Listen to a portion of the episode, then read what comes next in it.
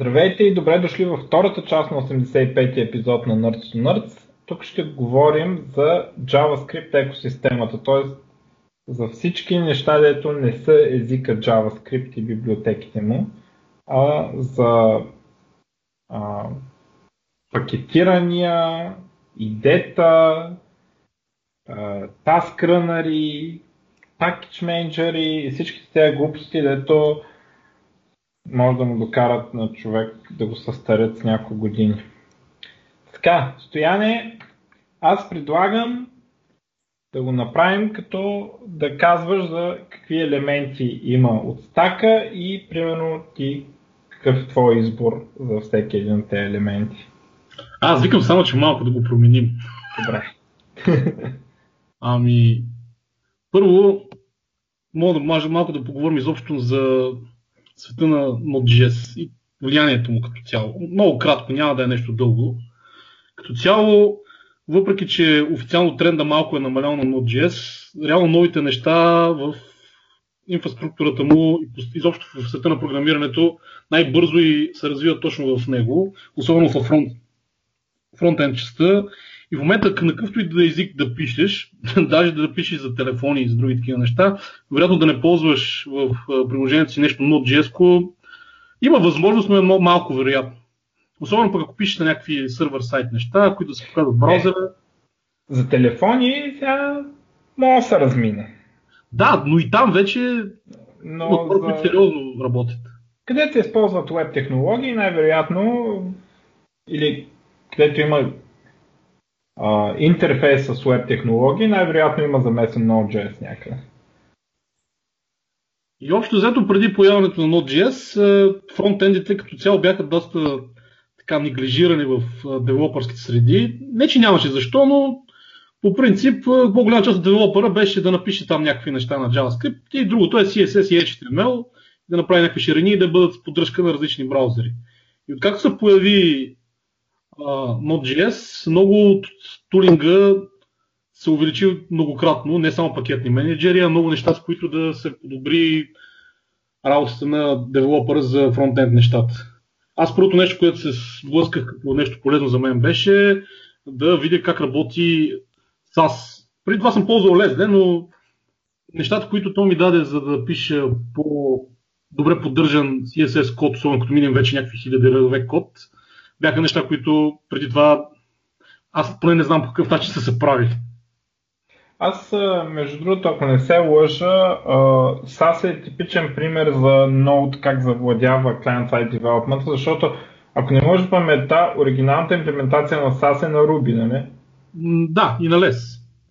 Е, а, а сега, сегашното, актуалното, реално е повечето хора биха ползвали Node.js имплементацията, не Еми да, защото той е повече интегриран с останалия тулинг, който трябва. Да, и, и, и защо да, да искаш този, който наби от машината или където на девелоперските машини да има инсталирано Ruby, като мога да няма инсталирано Ruby? Еми, то като цяло Ruby, ако си фронтенд, който не разбира от бекенд неща, особено под Windows, може да имаш проблеми с Gems, версии, с компас и особено хора, които не са писали по Deep Dive, много често имат проблем, особено в началото, или след това пък трябва да инсталираш на друга машина. Което сега ще говорим и за пакетните менеджери, които също имат такива проблеми. Ами, първото голямо нещо, което се сблъсках след това, беше с пакетния менеджер NPM, който, както знаем, винаги е имал проблеми някакви. Появяват се нови, оправят ги, връщат други, но той вече, мисля, че е неразделна част от Node.js и хубав лош ще го оправят или ще го развалят, дори да си инсталираш след това някакъв друг пакетен менеджер, в началото ще започва с него, което да било приложение. Макар че сега ли... Yarn гледам, че много яко дърпа напред, тъй като много приложения, тулови, които доскоро имаха Bauer и NPM в примерите си, в момента Bauer почти няма, а има Yarn, еди какво си инстал. Точно искам да питам, значи, предполагам, ще приемем, че всички разбират концепцията на Package Manager. Това е нещо, което от някакъв си сървър някъде в интернет или вътрешния ви сървър на компанията сваля библиотеките, когато някоя библиотека каже, че и трябва друга библиотека да работи, Package Manager е това, го я намира тази библиотека някъде в интернет и я сваля на вашия компютър и ги подрежда там нещата и следи коя от коя зависи. А, сега, новотските неща тръгват от NPM, Node Package Manager. А, къде се появява Bower и защо се появява този Bower и, и как така сега изчезна?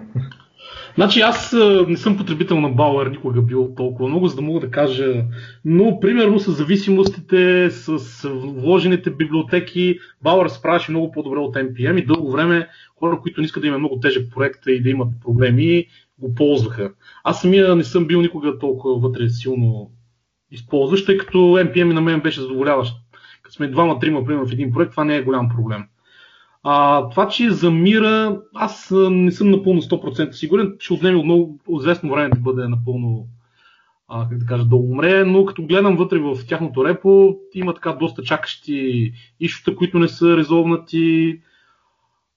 Гледам, че и няма нови камити нагоре, така че най-вероятно си прав, че замира, но не мога да кажа наистина, не можах да намеря достатъчно добра информация защо замира той. Напълно може би, защото се появиха други пакетни менеджери, които са така подплатени с а, фирми зад гърба си или други комюните неща, като например това е Yarn или GSPM, примерно, макар че GSPM не е само пакетен менеджер и той е предимно само за фронтенд се използва. Така че ако ти имаш някаква информация защо умира Бауър, ще бъде интересно, но аз нямам. А, а JSPM, откъде стегли пакетите? И смисъл, ами... е това JSPM? Ами GSPM е тул, който се опитва да бъде нещо средно между Webpack, NPM и други такива неща, с малко по-така опитва се да оправи грешките на предишните тулове.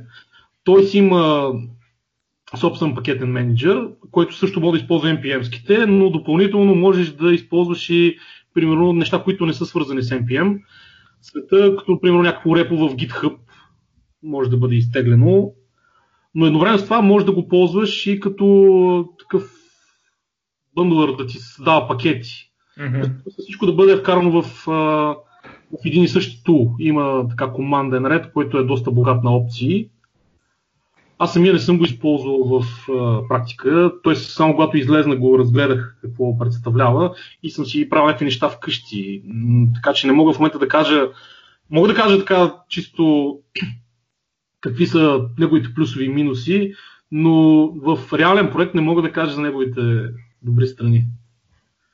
А, добре, ти от тук, да кажем на това ниво Package Manager, ти какво, коя, кое смяташ, че примерно почваш един стандартен бизнес Enterprise проект с гридчета и формички и такива неща, кое, кой Package Manager би избрал? Ами аз в момента бих ползвал или NPM или Yarn, защото аз ярно скоро го разгледам, но има неща, които ми харесват много повече, отколкото в NPM.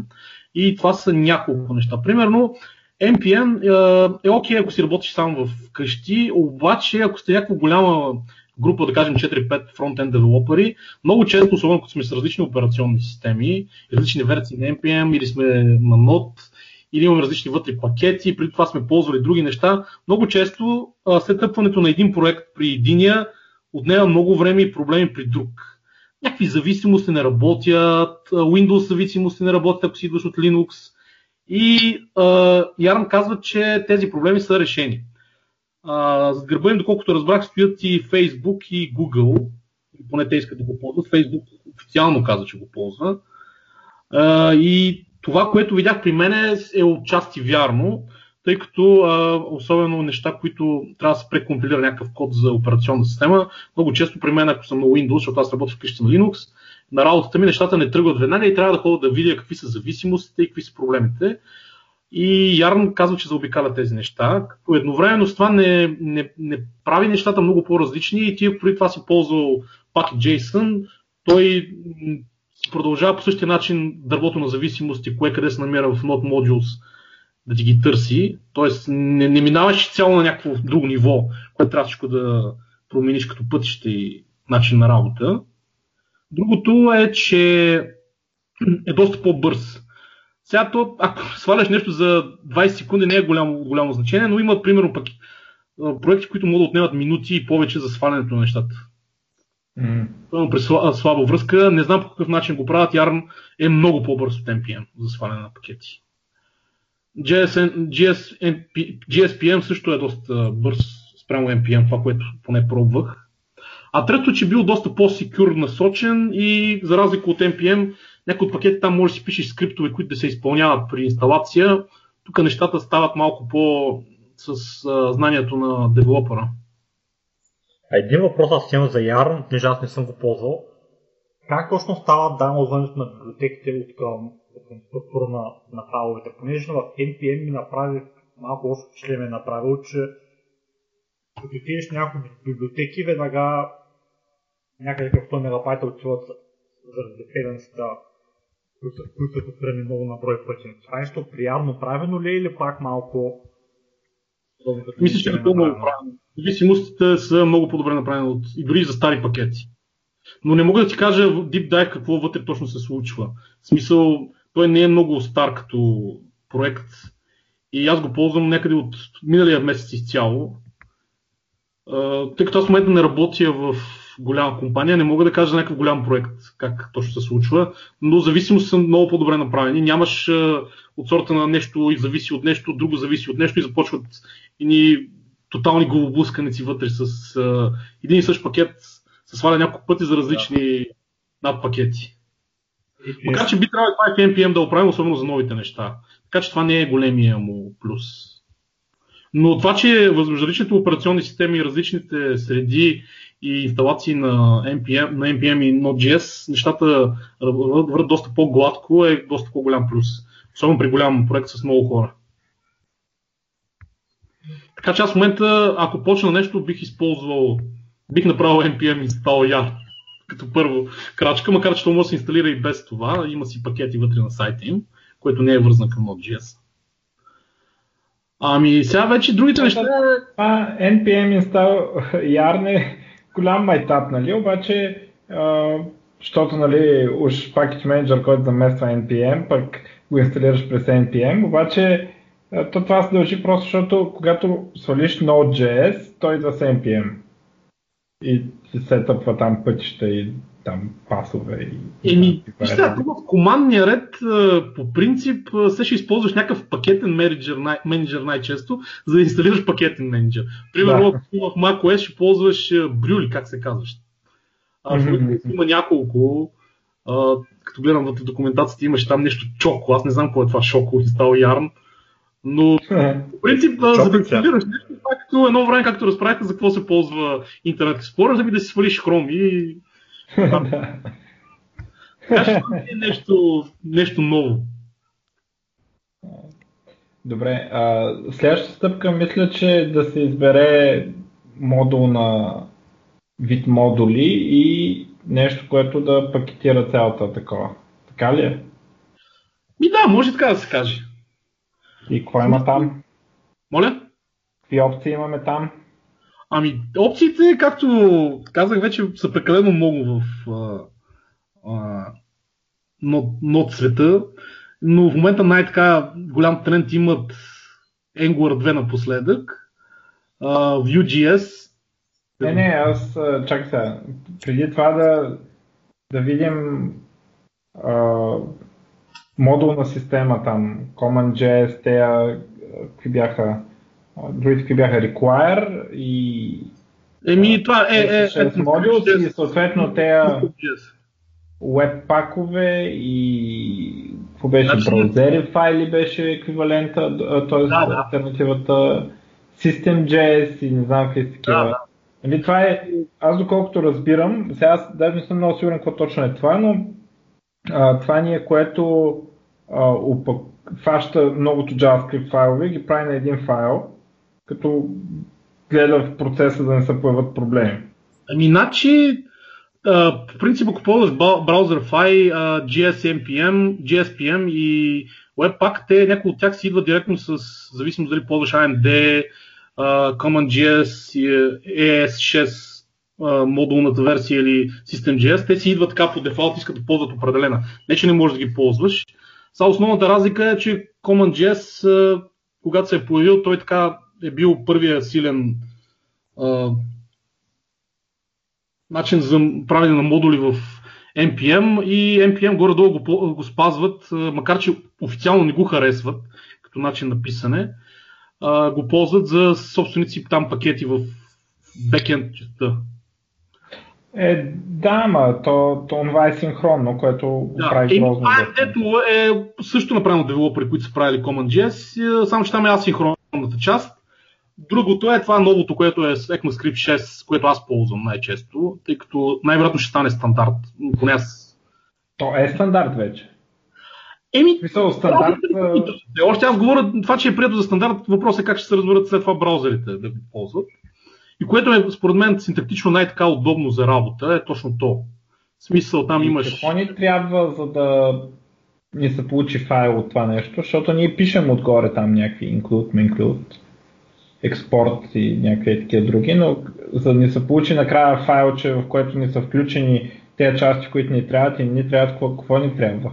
Еми, трябва ни или някакъв task runner, който да използва пакет, който да ги събере после, или някакъв по-така обемен изцяло обработен пакет, като примерно Webpack или Browserify, Browserify или това пак GSM, GSPM, което още не съм ползвал точно как работи. Uh, което общо взето май, доколкото разбрах, разработчиците на System, SystemGS, uh, част от тях работят върху това GSPM и то е много силно. Сега идеята на GSPM е, че можеш да ползваш стари модули, които ползват CommonJS, AMD, UMD и там другите неща и да няма големи проблеми с това какъв код ползваш. Там се пишат едни конфигурации и нещата стават доста по-елегантно и после ти пакетират в някакъв бъндъл един или на множество, зависимост от това как искаш да бъде структуриран пакетът ти.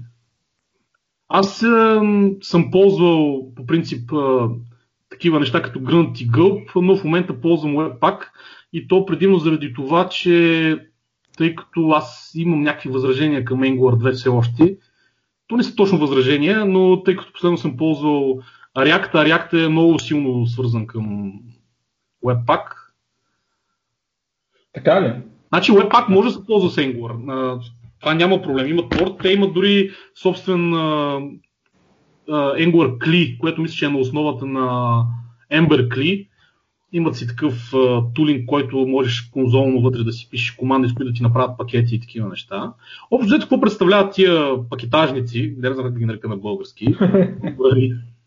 Това са програми, говорим за, примерно, няма да говорим за грунти, за Group, чакай, сега, чакай малко, като каза. Аз до сега си представях, че Webpack примерно го пуска грунт или гълб или нещо. Не, това е основната разлика. Общо взето, Грунт и Гълб са, как да кажа, недостатъчно развити само сами по себе си тулове за това нещо, тъй като те основно може да си напишеш някакви а, таскове вътре, които да използват други NPM пакети, да си напишеш скриптове, които да правят определено нещо. Примерно ползваш CoffeeScript и SAS, кога да вземе, да го минифицира, да го прехвърли в JavaScript, такива неща, но взето ползваш неща, които не са писани специално за грунт и за гълб. Само mm-hmm. доста неща са написани, но голяма, някои неща са външни пакети. Докато Web пак се опитва нещата, които ползваш, първо пишеш само конфигурации предимно, т.е. пишеш си една конфигурация към това, искам това, не пишеш реално код. А, а, и по-голяма част от инструментите са писани специално за Webpack. Webpack еди какво си, Webpack еди какво си, дали от комьюнити или от някоя фирма. И там, как да кажа, инфраструктура е доста еднородна. Докато, ако примерно ползваш mm-hmm. грунт, трябва да знаеш как е писал, примерно, нещо за минифайнване, друго за транспириране до някакъв друг език или нещо такова, което а, малко е така, трябва да кара да учиш малко по-различни неща. Докато в Webpack, а доколкото разбрахте как са в GSPM, нещата са систематизирани и като знаеш как ползваш едно нещо, много лесно можеш да отидеш да видиш на пакета, който ще ползваш. Тоест, то е, как те наричат, мисля, че лоудери, а, може да видиш каква е конфигурацията, да си сложи в своя скрипт и да кажеш къде и как да се случат нещата. Това трябва да се види по принцип. А понеже аз Browserify, като съм го виждал, съм го виждал в Gulp. Да, това е разлика Browserify и Webpack е, че Browserify по принцип неговата основна идея е да ти направи uh, всички тия файлове, които ще ги обработиш, накрая в някакъв пакет. Bundler, де не знам как да ти го кажа. На български не знам как се казва. Мгм. точно. Пакет. Ами, и а, не е основна версия, много е бърз и семпъл за тия неща, но отново ползва други неща, ако случайно се наложи, т.е. други пакети, които не са свързани към неговата инфраструктура. Аз самия пак казах, не съм го ползвал него в, а, от Gulp, директно съм скочил на Webpack. И, но той също се справя доста добре. Значи това актуален избор е Webpack, така ли? Моя личен в момента с това, което пиша е Webpack. Най-вероятно и в Angular, ако, пише в продакшн среда, ще го ползвам отново. А в бъдеще най-вероятно също ще ползвам GSPM, ако разбира се поработя малко с него повече. А, другия плюс на Webpack е, че тя, трябва да кажа някакъв пример, защото малко трудно ми е да го обясня. В другите, ако по принцип имаш да кажем някакъв модул А, модул Б и модул С, които по някакъв начин са зависими един от друг. И ако а, промениш нещо в нормална среда, в модул, Б, а модул, в модул С, модул Б няма как да знае и, модул, и стават устарели неща. Докато в момента в Webpack а, има задачи, които с това се занимават, че ако промениш част от кода, в реално време в runtime, вижда промените и ти ги показва в браузъра. Примерно, ако ползваш браузъра неща, които в Gulp така по подразбиране нямаше как да се направи. Тоест трябва да, без човешка намеса, ти трябва да рефрешнеш браузъра или да напишеш някаква команда или лочера да ти гледа по определен начин, докато това в Webpack и в, G, в Webpack и в GSPM е решено. Другото е, че ти можеш сам много удобно да си разделиш а, пакетите, бъндълите, в зависимост от това как ще ги зареждаш синхронно, асинхронно. А, той се занимава с това, например, ако са малки снимките, да ги обърне в, а, в B64 версия, ако желаеш. Ако искаш, можеш да ползваш различни кодове, които са... А, само секунда.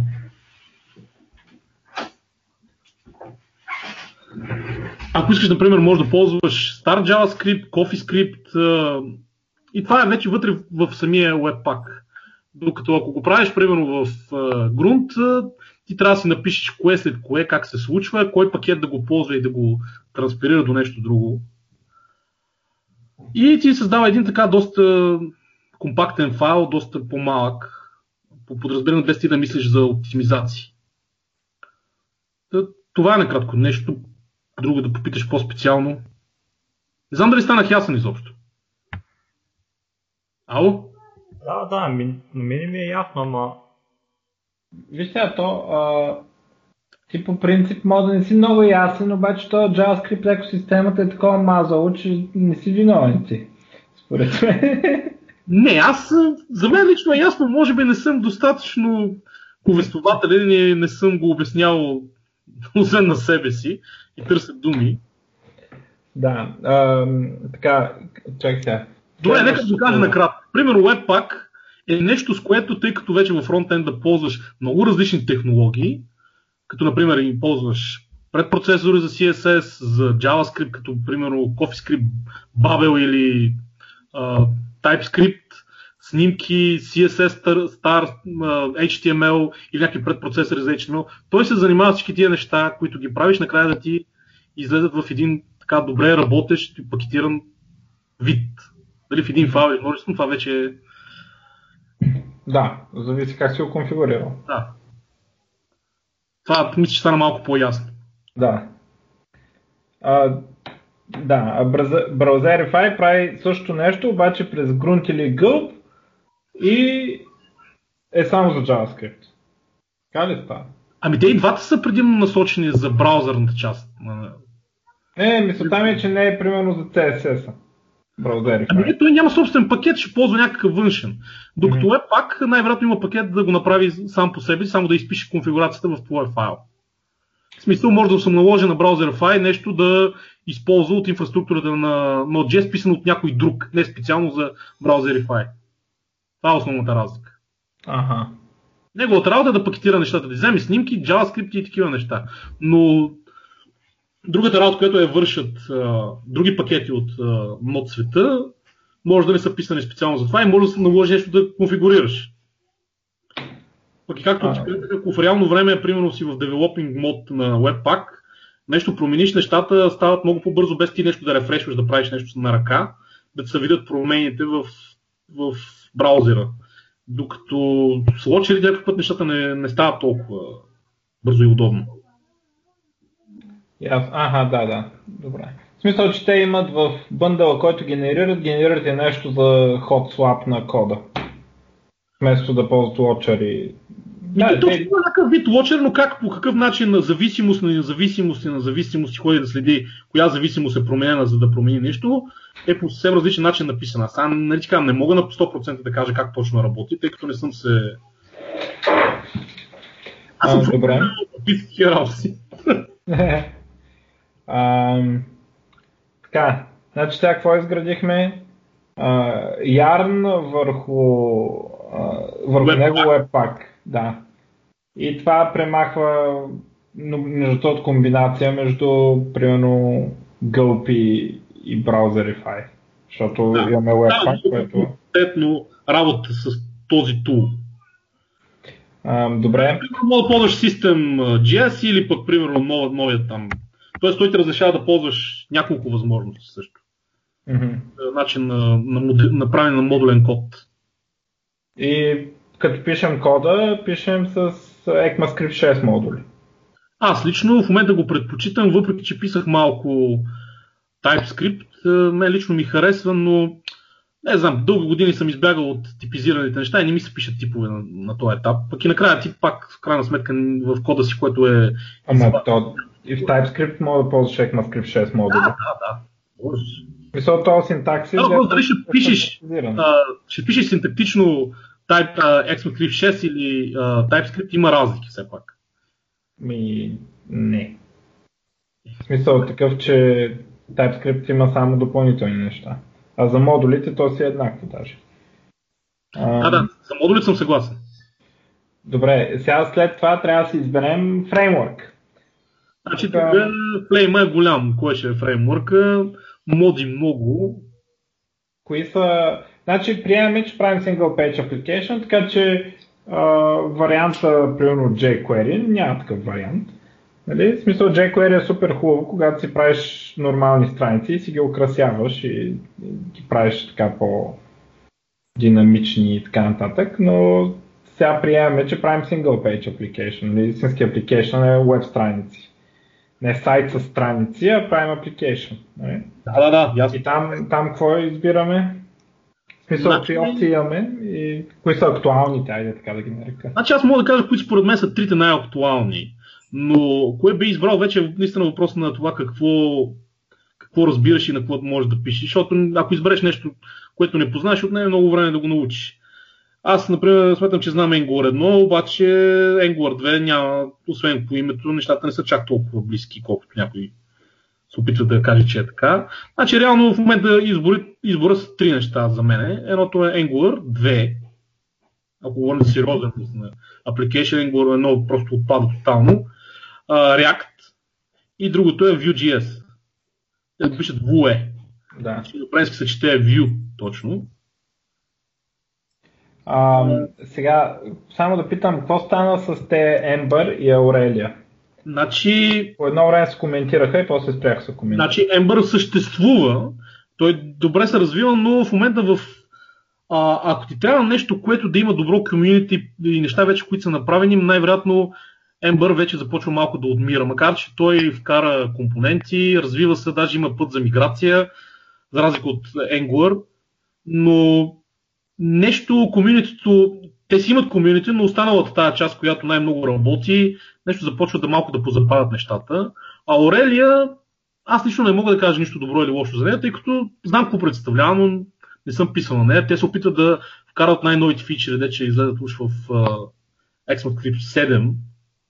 Обаче аз, доколкото видях, uh, много често нещо слагат, нещо махат и не знам сега какво решение. Макар, че може да не се пише на ExMAScript 7 най-вероятно, да се пише само на стабилните неща, но нямам поглед на това. Така че това за мен са в момента трите най-така жизнени, жизнени в момента решения от към комюнити. Освен това и от към, ако не броим Vue.js, и от към фирми зад гърба им, което е малко с нож с две острията, както видяхме. а, Angular нали, е продукт на Google, беше убит реално. А, въпреки, че той има проблеми, комьюнито имаше част от комьюнито, което искаше по някакъв начин да си го развива за някакви по-малки неща. За Angular едно говорим. Да, за Angular едно. Да. Но Google, те само контрибутват реално крайен код, въпреки, че има странични. И така че това е нож две острията, дали има сериозна фирма зад гърба на даден фреймворк. Не само за фронтенд, ми и за бекенд също. Така че а, малко за разлики между трите. Аз съм писал от трите най-много React, тъй като двойката излезе наскоро реално и нямаше как да е, освен за мое удоволствие да я пиша. Пътя за учене на React е малко по-лесен, отколкото на Angular двойката, тъй като Angular първо ако искаш да пишеш на TypeScript, трябва да научиш малко по-нови неща. Освен това има много специфични неща, които те си сложили вътре като синтаксис в използването. Vue.js, аз доколкото разбрах е проект на някакъв азиатец, а не мога да кажа дали е китаец. И около него се е събрал доста така сериозно комьюнити от хора и се опитва да създаде фреймворк, който да, да не е стъпил а, изцяло на нито на React, нито на как да кажем, на Angular. Mm. И да оправи проблемите, които ги е имало преди това. Така че отчасти малко прилича на Angular и на React. Mm-hmm. На мен е прилича на React на както трябва. Моля? На мен е, uh, Vue ми прилича на React направен както трябва. Да, има няколко неща, които са готени в Vue, доколкото аз видях. Аз писах нещо а, за един клиент малко, в смисъл мой частен клиент, което много ми хареса, тъй като вътре като им чете документацията, те, например, тъй като използват темплети, за мен те са по-удобното нещо за писане, дали ще ги използват като чист HTML или като string, а, но те разрешават дори да ползваш и рендер функция, дори и JSX, ако искаш да ползваш. Тоест, те не те задължават непременно да ползваш темплейтната си част, може да използваш и нещата, които са в React за определени твои неща. Друго от тия неща, които са като Flux, там такива неща, те си имат собствено, което е на основата на... Сега не мога да имаше един език, проект Elm ли, нещо такова се да, казваше, което се води за един от най-бързите опции за това нещо и те са опитали да имплементират неговите неща в а, начина на комуникация между компонентите. И нещата стават така доста добре. Другото е, че ако случайно по някаква причина някой е писал на единицата, има път за миграция към двойка и се очаква и по-нататък да продължат с възможност. А какъв е learning curve на, на, на Vue спрямо другите? По-лесно ли е да научиш Vue? Да, е ясно, че Angular е много трудно, но по-лесно ли е да научиш Vue, отколкото React? За мен е по-лесно, защото а, смесването на CSS, HTML и JavaScript в Vue е а, не толкова мазало, колкото в React понякога. Той в React може да не бъде мазало, но четене от JSX понякога малко мен лично ме затруднява. Смисъл едно време ме затруднява, защото в момента не ме затруднява, но да кажем, като си начинаеш, а, начина по който се меси вътре код, JavaScript, а после нещо подобно на XML, после нещо друго, началото е малко объркващо, дори за фронтендери, които са писали HTML и JavaScript. Пък ако не дай Боже да са от някакъв друг език. Така че за мен е доста по-лесен за четене и те, например, смятат, че начинът им е доста близък дори до четенето на английски. В смисъл, те го сравняват с нормално четене на езика английски, като четат техен код. Сега дали е точно така, това вече е друга тема. Имат много мощен а, а, как да кажа, то, а, сега не мога да как се казва пакет, така че ще го пропусна. Но това, което си оправиш URL-ите вътре и да, да зареждаш чънкове... Да, рута и стейтовите им вътре са много удобни и лесни. Поне за мен лично. По-удобни са, колкото на Angular 1. Като Angular 2 още не съм напълно вътре. А, сега, тук предполагам, а, трябва да си изберем и Transpiler. А, как върват нещата там? Говориш езиков ли? Да. И аз доколкото разбирам, примерно в Angular 2 нещата са така, че на практика, въпреки че на теория е възможно, на практика не може да вземеш друго, освен TypeScript. Или да. А на практика май наистина се оказва, че не може. Искам да кажа може, ама ще бъде с клизма, както се казва. Mm-hmm. Значи, опциите са няколко.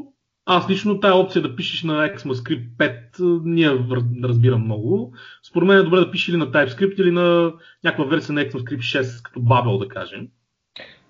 Да, то е много странно, че при положение, че до сега обсъждахме колко неща ще навървим, та, package manager, та, какво беше там, Webpack, та, всякакви такива неща и сега да не сложиш един транспайлър, за да пишеш на човешко, там, горе-долу човешко, ще е странно. А другото, което ми харесва в Vue.js е, че аз съм писал известно време на неща като а, такива предпроцесори за HTML като Jade и mm-hmm. темплетите може да си ги пишеш на неща като Jade, които са много почетими, особено ако е доста голямо нещото. И той да се занимава с това да после да ги прехвърли примерно с Webpack или JS PM. Тоест, ти искаш да кажеш, че темплейтите на Vue са plugable един вид. Да, имам пред... Много е гъвкаво там какво искаш точно да ползваш. Тоест, стените напълно задължават да ползваш определени неща. Разбира се, ами- има добри практики за някои неща, които искаш да ползваш, може да няма достатъчно документация и трябва да научкваш нещо. Нещо. Но това вече винаги го има. В смисъл няма измъкване от там. То това е номера, че в Node.js света, ако нещо не ти харесва, много лесно и бързо, ако знаеш какво правиш, може да си напишеш нещо за себе си, пак то после може и другите да ти помогнат.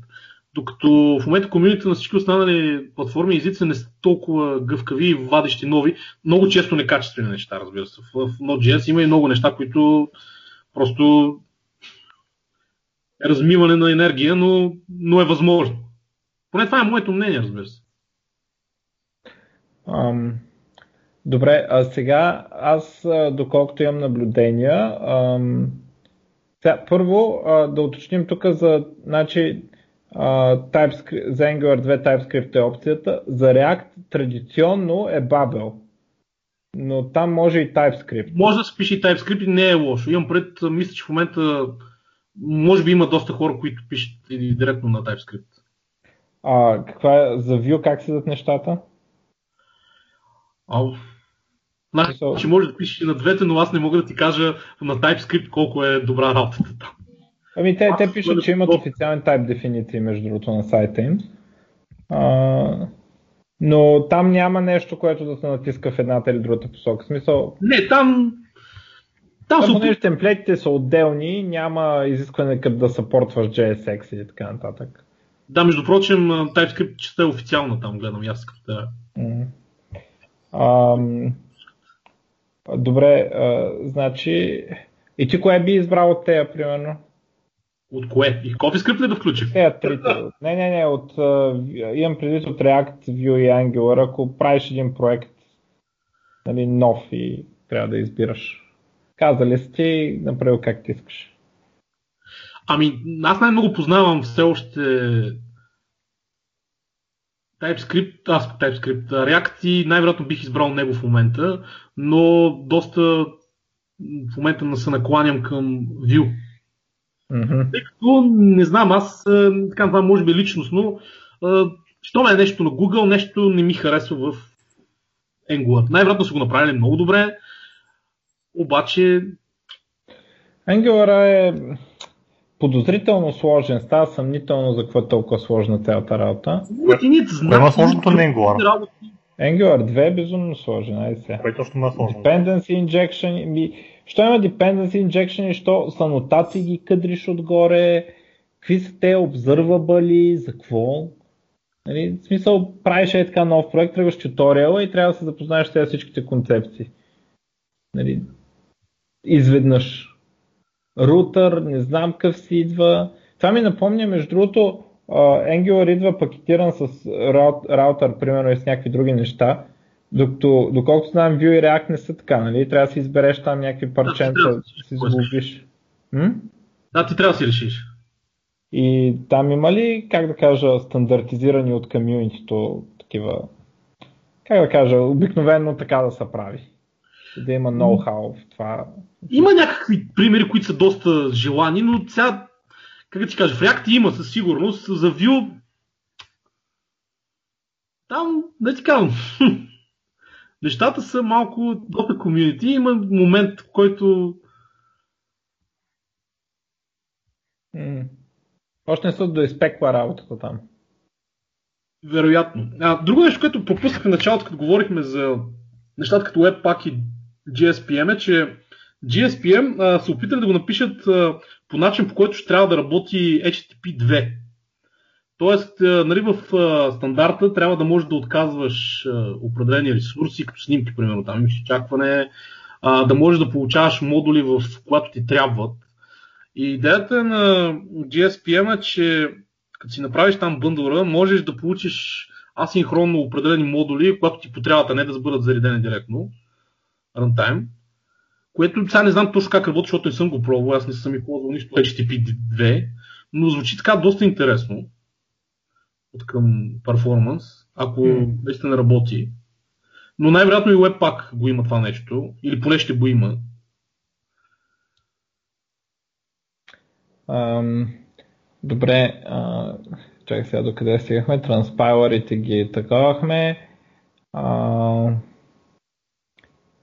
знам, че има такива uh, за юни тестове някакви. Uh, чувал съм за Жасмин и Карма, само че не съм сигурен кое какво е от тези неща. Ами аз също не съм писал тест Driven Development. При нас, където съм работил, винаги имало хора, които пишат. Ами да, това вече е въпрос на какво искаш да ползваш.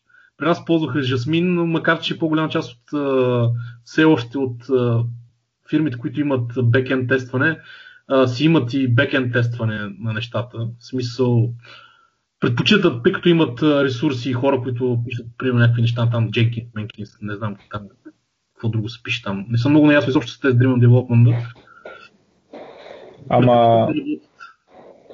А, в смисъл това с Жасмин и Карма заедно ли се ползват или а, са някакви взаимно заменяеми?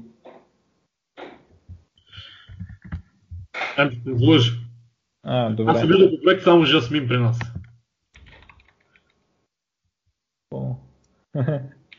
Аз не съм виждал карма при нас като тестват. Последния проект, като бяхме, знаеш коя фирма. Имаше само Жасмин и не съм видял да ползват нещо друго. Mm-hmm. Аз ще го фащаш така неподготвен, защото... Карма, тест, рънър... Явно имат нещо общо, ама... Добре, както и да е. Има там про трактори, които са на питон с чай, моча, мока или моча или как се произвежда. Има mm-hmm. няколко опции, но сега коя от тях е а, взаимозаменима? А, Phantom GS ползват за някои там заявки към Жасмин. Бати сложно.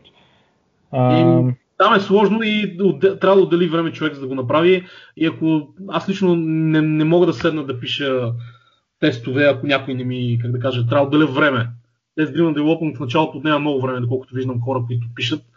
В началото, не си почвал и някой трябва все пак да го заплати в фирмата, в която се работи. И за там, където съм работил, е по да имат отделно тестери, които пишат тези неща. Аха. А, те по-скоро най-вероятно пишат automated тестове, де? А, такива, дето симулират кликания по екрана.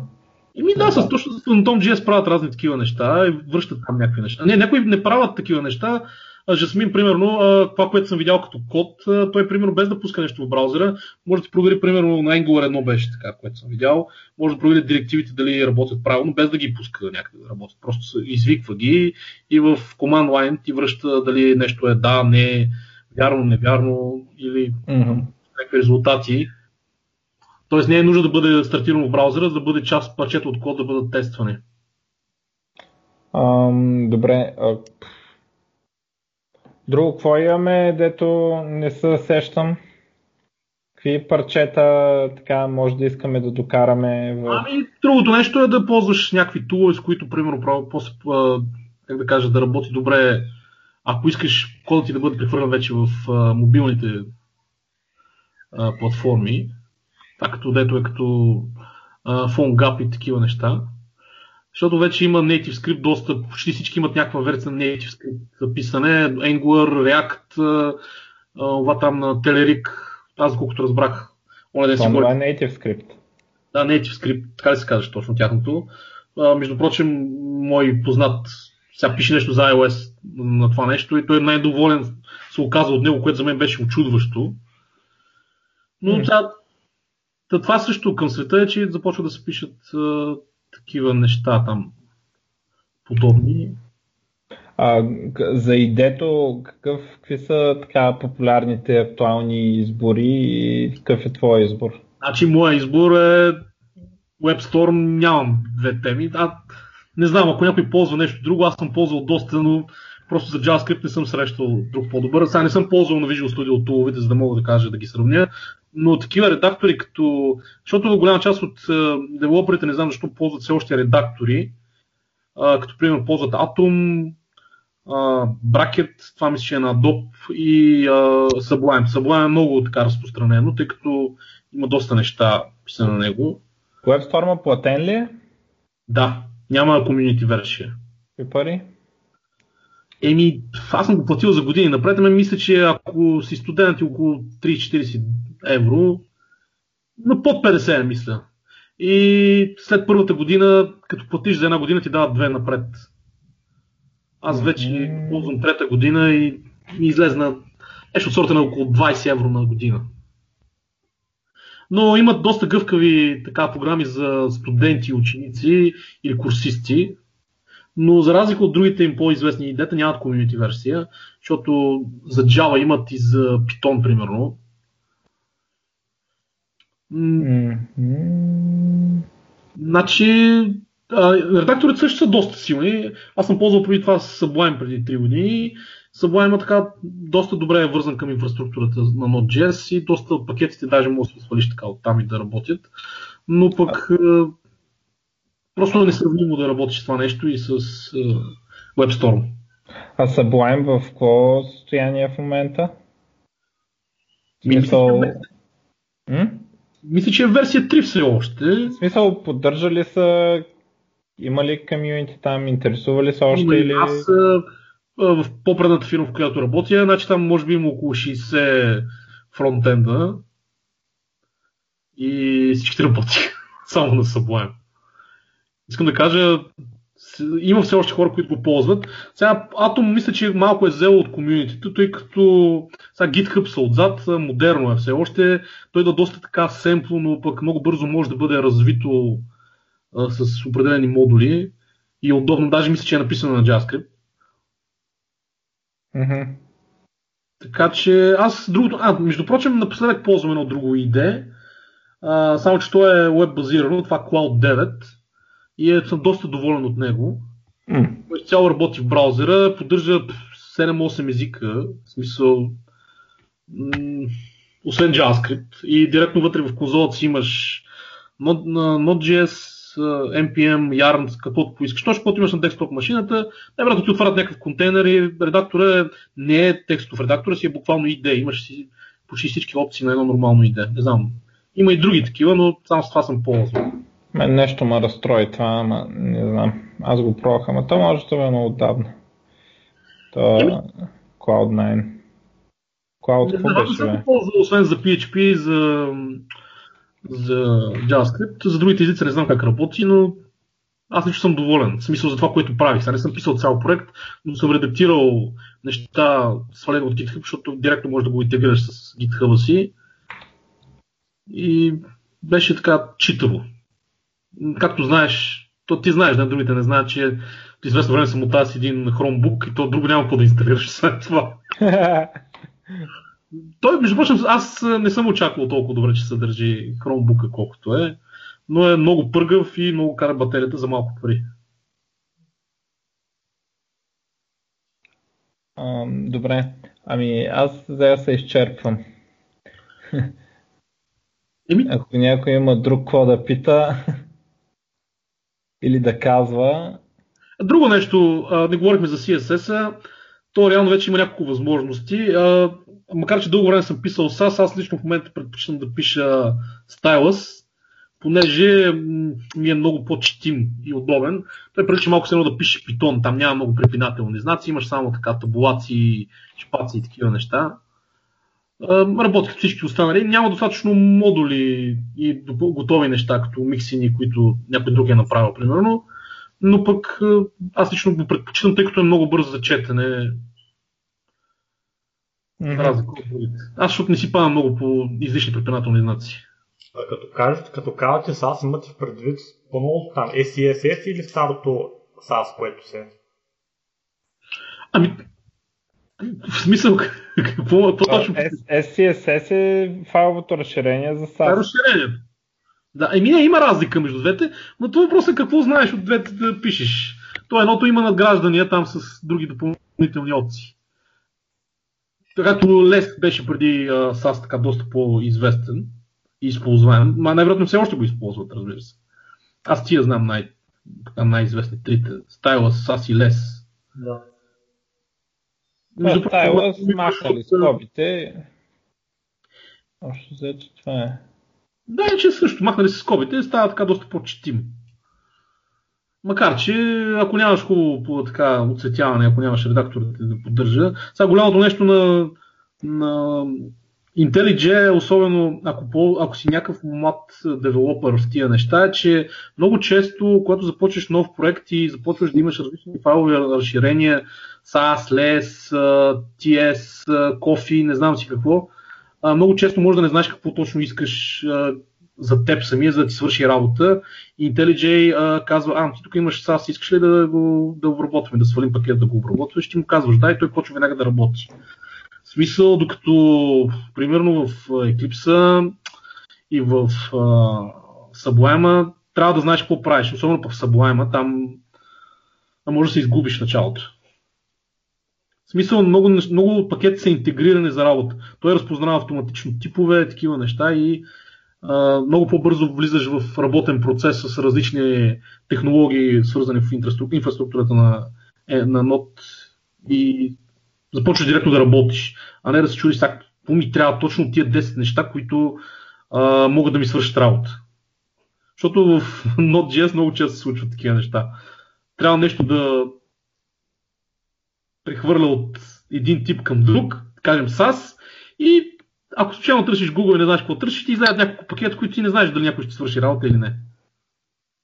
Докато а, заради комьюнито най-вероятно JetBrains, т.е. да, то пак са JetBrains, са подбрали тул, който работи. А, добре.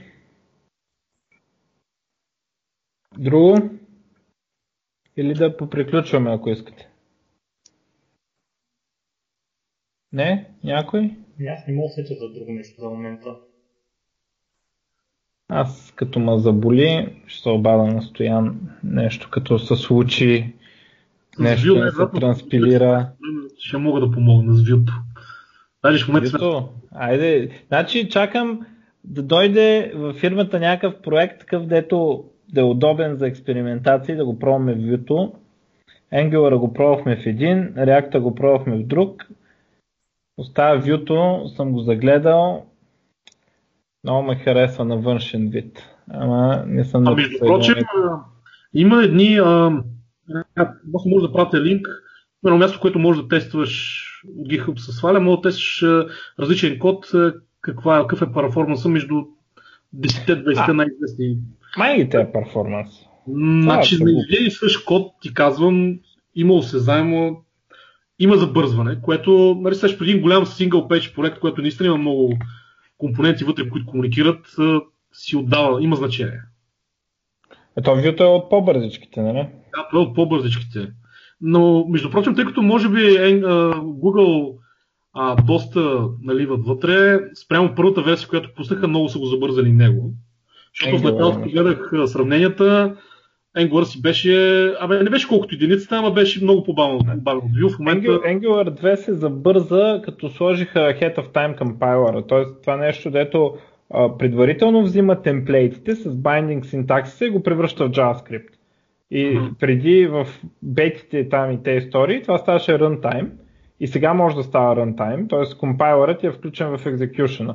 А пък сега може да ги вземе както те web пакове и такова взимат и мини файлът и не знам какво си правят. Онова го взима, взима темплейтите, парсва, намира темплейта и го превръща в JavaScript още time. А, И това даде много голямо много голям буст на перформанса при тях. А, друго важно, не знам как е в Angular това нещо, а, голяма част от single page приложения, които са писани на трите в момента, да кажем, изброени, а, имат проблем след това с, търс, с търсенето, търсещите машини и добре е да се научи човек, който работи, да си намери някакъв начин а, това, което изплюва реално чист HTML. В React го има, сега при другите не знам как работи в Angular и в Vue. А, като влезе Google, да влезе да види не някакъв JavaScript, който една празна HTML страница с накачени JavaScript неща и той не може да прочете какво има в тях. Ти един път май говори с него, за него в... А... Да, да. Изоморфик рендеринг се нарича тази Да, това не знам как е решено извън React в другите неща. А, в Angular е, в Angular е на roadmap. В смисъл, следващото нещо, да трябва да направите това.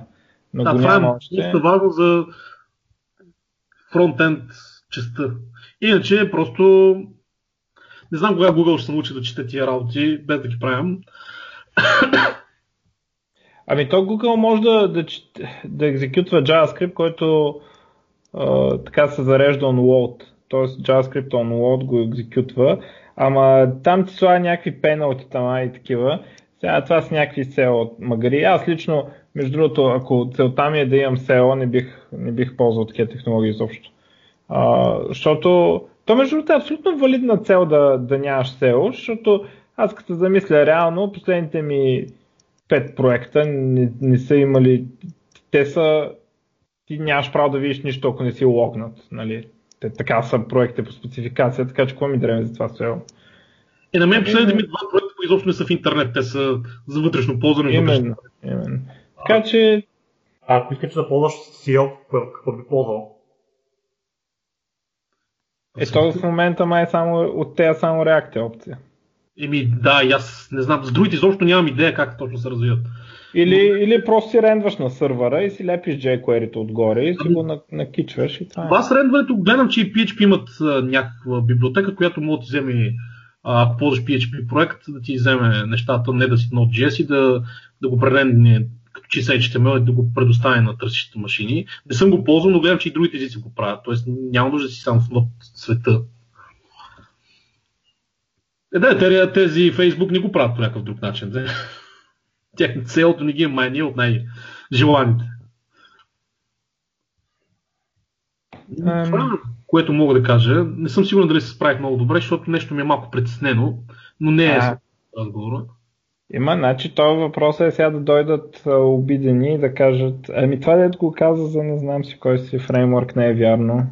А, ами това е много а защо не CoffeeScript и защо не не знам си кой фреймворк и не знам си кой транспайлър и не знам си кой пакетч, там бъндлър. Значи моето лично решение е на базата на, на някакъв опит, който аз съм натрупал. Той няма нужда да е правилен или неправилен. Примерно аз бих писал и на CoffeeScript, писал съм, нямам проблеми с него, но ами в момента кофи нещо това, плюсовете, които имаш кофи, вече няма нужда да, да си там, за да ги правиш. Искам казал, комьюнитито е много малко, то е предимно рубиско комьюнити. Не, това кофито е умряла работа. В смисъл някакво коментираме. Много код има написано на кофи. Е, да, да, е, в смисъл, то на много неща е написан много код, ама нов проект никой не би почнал на това. В смисъл, ако някой почне за това е безумно, просто е, това е грешка. Аз, между прочим, бях доста влюбен тогава, защото Aero функции там ги видях за първи път да ги ползвам. Това за мен беше много голямо нещо. В смисъл, аз и в момента ползвам, ползвам когато има Aero функции. Ми, те, а, те са важни, такъв скрипт е важен от гледна точка на това, че той отприщи тази вълна на транспайлъри. Идеята, че еми в крайна сметка мога пък не пишем JavaScript, като не ни харесва. И да, пак да е JavaScript. Там тръгна. Кажа, не отиваш на друга технология. Е, да, да, да. Е, гълта и не знам си какво там. И в крайна сметка наличието на други неща, като EOM, TypeScript, Dart и дори може би в някакъв смисъл Babel, се дължи на те, че откриха, че те неща работят. Но от тогава ти нямаш, нямаш причина да ги ползваш. Добре, ами да позакриваме, а? Ами добре, аз съм Окей. Okay. Ами а? айде. Чао. Или следващия път. Както гледам, ще е до година. Ако не стане нещо, ще е до година. Ху. Хайде, приятно карване на празниците. Да. И ако някой ще влиза в спор, там нещо ще обяснява, дека дава линкове, линковете са най-полезно дори за да видим. Нали се сещаш? Това е така, това е така, да не влизаме в празен флейм. Да. Давайте линкове. Имаме проблем с CSS на Edge. Когато се пусне много дълъг линк, се разтегля таковата и коментарите излизат ни стърчащи. Поне на Edge става така. Не знам дали другите браузъри. Не знам, аз само ден гледах новите спецификации на 5.1 бъдещи уж на HTML. И това е готино, това е готино, отиваш и гледаш, а, Edge не го поддържа, няма да го поддържа, скоро не го поддържа. Много крива работа. Не за какво го убиха това и е, като няма, ще се бавят, пак не знам. Ще поддържат. Аз сега гледах, а, много ми хареса Payment API. А, има такова за Payment API стандартизация, процес върви и Edge ще го поддържа. Ти, ти си кажеш, и поръчваш си, че искаш пеймент от потребителя за еси колко пари за еси какви айтами и онова вади стандартизиран диалог за payment и ти попълва, ако на, на Windows устройство нали, има едно Microsoft Wallet.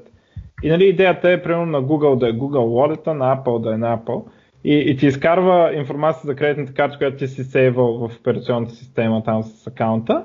И ти казва, искаш ли да използвам тази, ти кажеш да и така. Вместо да попълваш формичките на Амазон и на такива неща, направо ти излиза и викаш, айде, штракаш с пръст. Викам, за първи път да видя от толкова години нещо полезно, последния път, като стандартизираха, беше дейт инпутите, дето нещо полезно. Иначе само дай им WebGL, а, сега новата простия VR в браузъра, само е такива неща ми стандартизират. Няма стандартизират нещата, де всеки ден се правят. Нали? Те, обаче това Payment API ми хареса и е, че ще го поддържа. Mm. А, добре, ами айде. Чао ви тогава и до, до следващия път. Айде, весели празници. Чао.